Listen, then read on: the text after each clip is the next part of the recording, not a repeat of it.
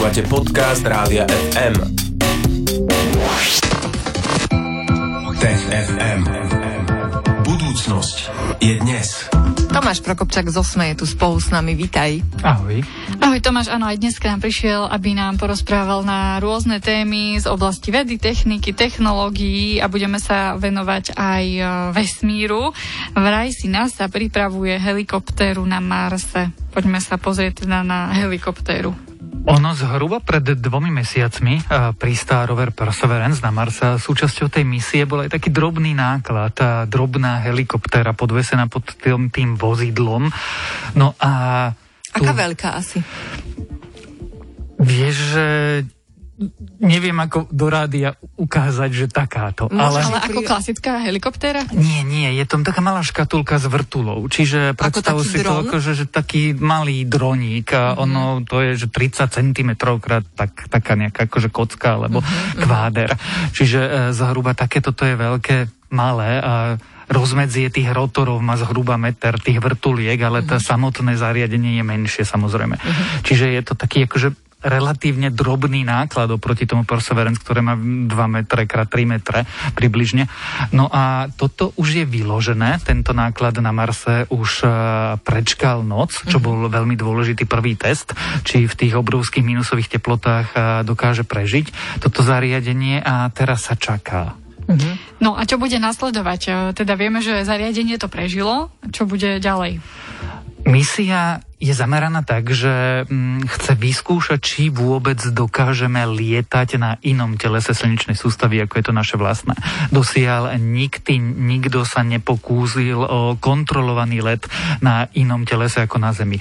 Čiže hm, pokúsi sa letieť, je odpoveď na tvoju otázku. A to je samotný cieľ vlastne tej misie, vyskúšať, či sa to dá. Uh-huh. A prečo by sa to nedalo? Prečo je to taká výzva? Lebo nevieme, ako sa to bude správať e, v inej atmosfére pri inej gravity gravitácia, alebo čo je tam problém? Toto je uh, druhý veľký problém. Ten prvý veľký problém je vôbec to teleso, to zariadenie dopraviť na to, to teleso, na tú planétu.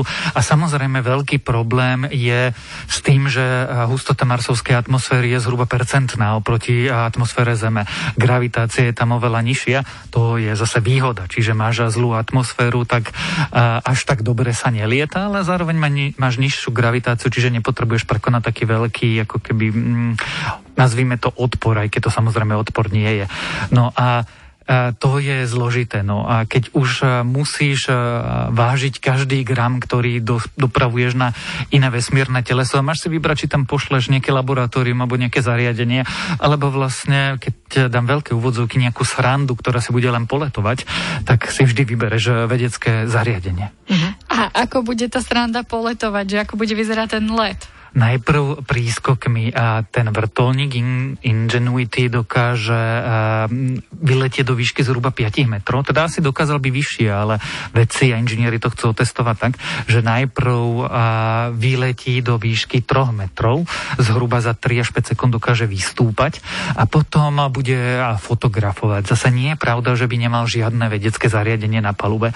Má kameru s vysokým rozlíšením a prinesie nám snímky Marsu, ktoré dosiaľ e, nikto nepriniesol. Pretože my máme e, snímky z družíc, e, zo satelitov, na, zo sond na obežnej dráhe.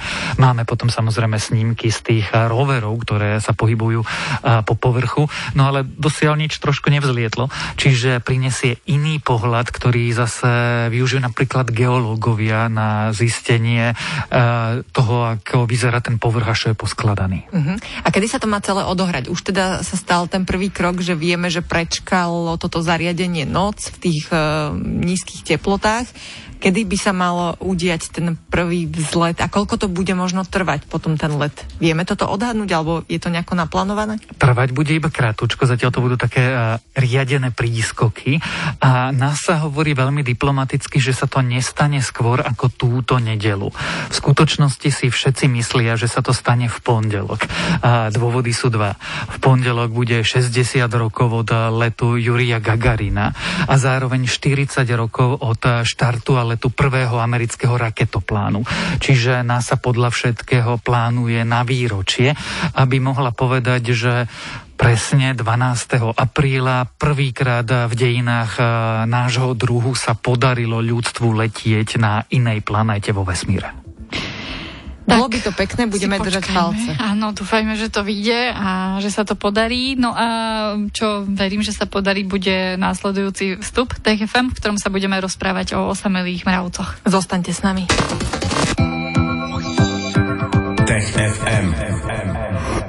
Pekné popoludne s rádiom FM a rubrikou Tech FM, ktorú pre vás vysielame každý štvrtok po 15. v spolupráci s Tomášom Prokopčakom zo SME, ktorý prináša rôzne zaujímavé témy. Už sme boli na Marse a rozprávali sme sa o tom, ako tam možno snáď, e, dúfajme, bude lietať mini helikoptéra.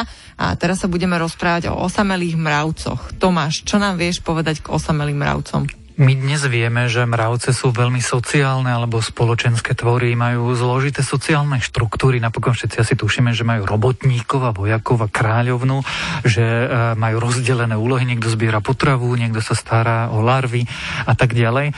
No a je e, prvé co hrozne zaujímavé sledovať e, na týchto relatívne jednoduchých spoločenských štruktúrach, ako fungujú rôzne výkyvy alebo anomálie v takom tom ich riadnom fungovaní. Napríklad, keď zobereš jedného mravca a izoluješ ho zhruba na mesiac. Čo sa teda dialo s takýmto mravcom, ktorý chudák bol jeden mesiac niekde mimo tej svojej komunity? Ako to vyzeralo? Ten experiment vyzeral tak, že vedci zobrali mravcov zo 14 rôznych mravenísk, aby mali teda aspoň nejakú vzorku a od tých kolónií ich izolovali počas 28 dní a sledovali, čo sa bude diať. A veľmi ich prekvapilo správanie tých izolovaných mravcov, pretože rozumie, že keď človek je izolovaný, nejako sa to prejavuje. Keď vyššie primáty, alebo ako šimpanzi, alebo gorily, alebo orangutany, dokonca aj spoločenské tvory ako iné opice, izoluješ nejako sa to prejavuje. Predsa len majú zložitejšie kognitívne e, funkcie a teda na zložitejšie premýšľanie. No ale aké premýšľanie má mravec? No a preto vedcov prekvapilo, že sa prejavovali veci, ktoré sa vlastne prejavujú aj u ľudí, keď ich izoluješ. A to? To je, mm, keby to boli ľudia, tak povieme, že sa objavovala úzkosť, e, nekoordinovanosť, e, stres a dokonca sa znížili hygienické návyky. Pri tých mravcoch.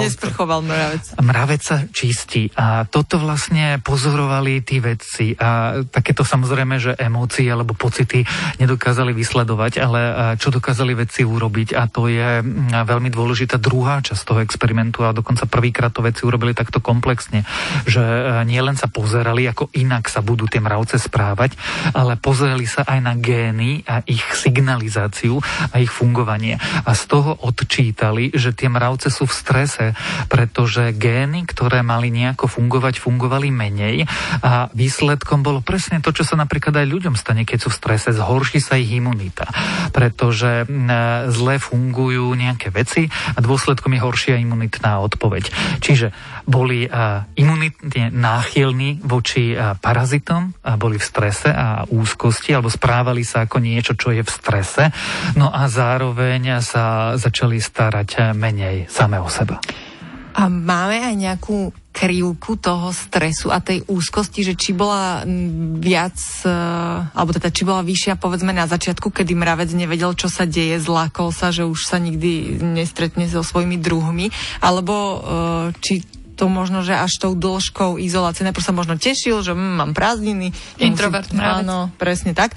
A až potom po mesiaci už si povedal, že no ale už ma to takto nebaví a vtedy narastol možno ten stres. Vieš toto povedať? Prezradili veci, ako to bolo? Toto nemerali, aj keď takéto zložité pochody a do nich projektovať, akože že niečo cítil, necítil, niečo asi nie je úplne správne, čo sa týka mravca. Ale čo vieme povedať je, čo sa dialo po tých eh, zhruba mesiaci, pretože tých eh, mravcov, alebo tie mravce vrátili do pôvodných mravenísk a sledovali jednak, ako bude reagovať tá kolónia na to, že ten mravec príde a teda ako sa bude správať ten samotný mravec, ktorý bol označený, aby vedci našli v tom samozrejme, samozrejme tom mravenisku. No a ukázalo sa, že hm, mal eh, zase, použijem, že ľudské slova, lebo neviem, ako by sa to povedalo v mravenštine, ale mal problémy zaradiť sa do kolektívu. Mm-hmm. Čiže tí vedci sledovali, že, že ten mravec, ktorý trpel mesiac tou izoláciou, potom ani pri návrate do samotného mraveniska sa nesprával úplne normálne a dalo sa vysledovať, že, že sa správa zvláštne a napríklad tie, ja som to nazval tak šarmantne, znížené hygienické návyky, menej sa čistil, čím bol náchylnejší na rôzne parazity a priniesť ich do mraveniska, tak toto sa všetko odohrávalo. Mhm, čiže zničili 14 mravcom život. Pravdepodobne viacej ako 14, pretože nezobrali z každého mraveniska len jedného mravca.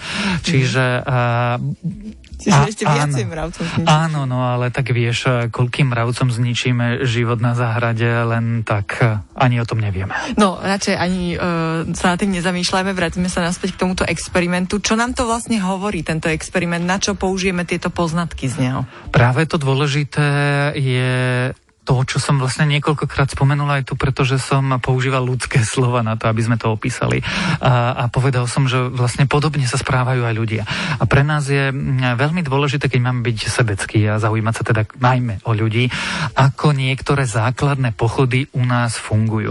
Ak chceme pochopiť tie úplné základy, tak ich najlepšie skúmať na jednoduchých veciach, pretože keď budeme, čím sledujeme komplexnejšie tvory a komplexnejšie spoločnosti, tak je tam viacej faktorov. Tak ale keď zoberieme mravcov, ktoré sú relatívne jednoduché a chceme sledovať izoláciu, tak sme si takmer istí, že tam je menej faktorov, ako, ako rozmýšľa, ako je inteligentný, aké má schopnosti, talenty, ako mal výchovu a podobne. Čiže ak chceme pochopiť vplyv izolácie, čo robí so životom ako takým a ako sa prejavuje, tak uh, uh, mravec je dobrý modelový organizmus. A pre nás je dôležité to, že no, keď e, izolujeme tvorov, tak e, to nie je dobré. A platí to možno až univerzálne pre všetky spoločenské tvory, či už je to mravec alebo človek. A to máme spoločné. No, tak sme sa niečo nové dozvedeli, alebo možno si potvrdili niečo, čo sme cítili alebo tušili, že by to tak mohlo byť. Aj vďaka tomuto experimentu s mravcami, veľmi pekný príbeh to bol dnes, ale ja verím, že skončil šťastne. Pre, že nakoniec pre... sa začlenili do kolektívu, mm-hmm. však začali sa opäť o seba starať, že už sa tak nezanedbávali. Presne tak. Tomáš Prokopčak z Osme dnes hovoril jednak o osamelých mravcoch a tiež sme hovorili o helikoptére na Marse. A Tomáš nás navštívi opäť o týždeň, tak FM vám prinesieme vo štvrtok o týždeň po 15. Tomáš, ďakujeme, ahoj. Ahoj. Tech FM. Budúcnosť je dnes. Stream, živé vysielanie a playlisty nájdete na www.radiofm.sk.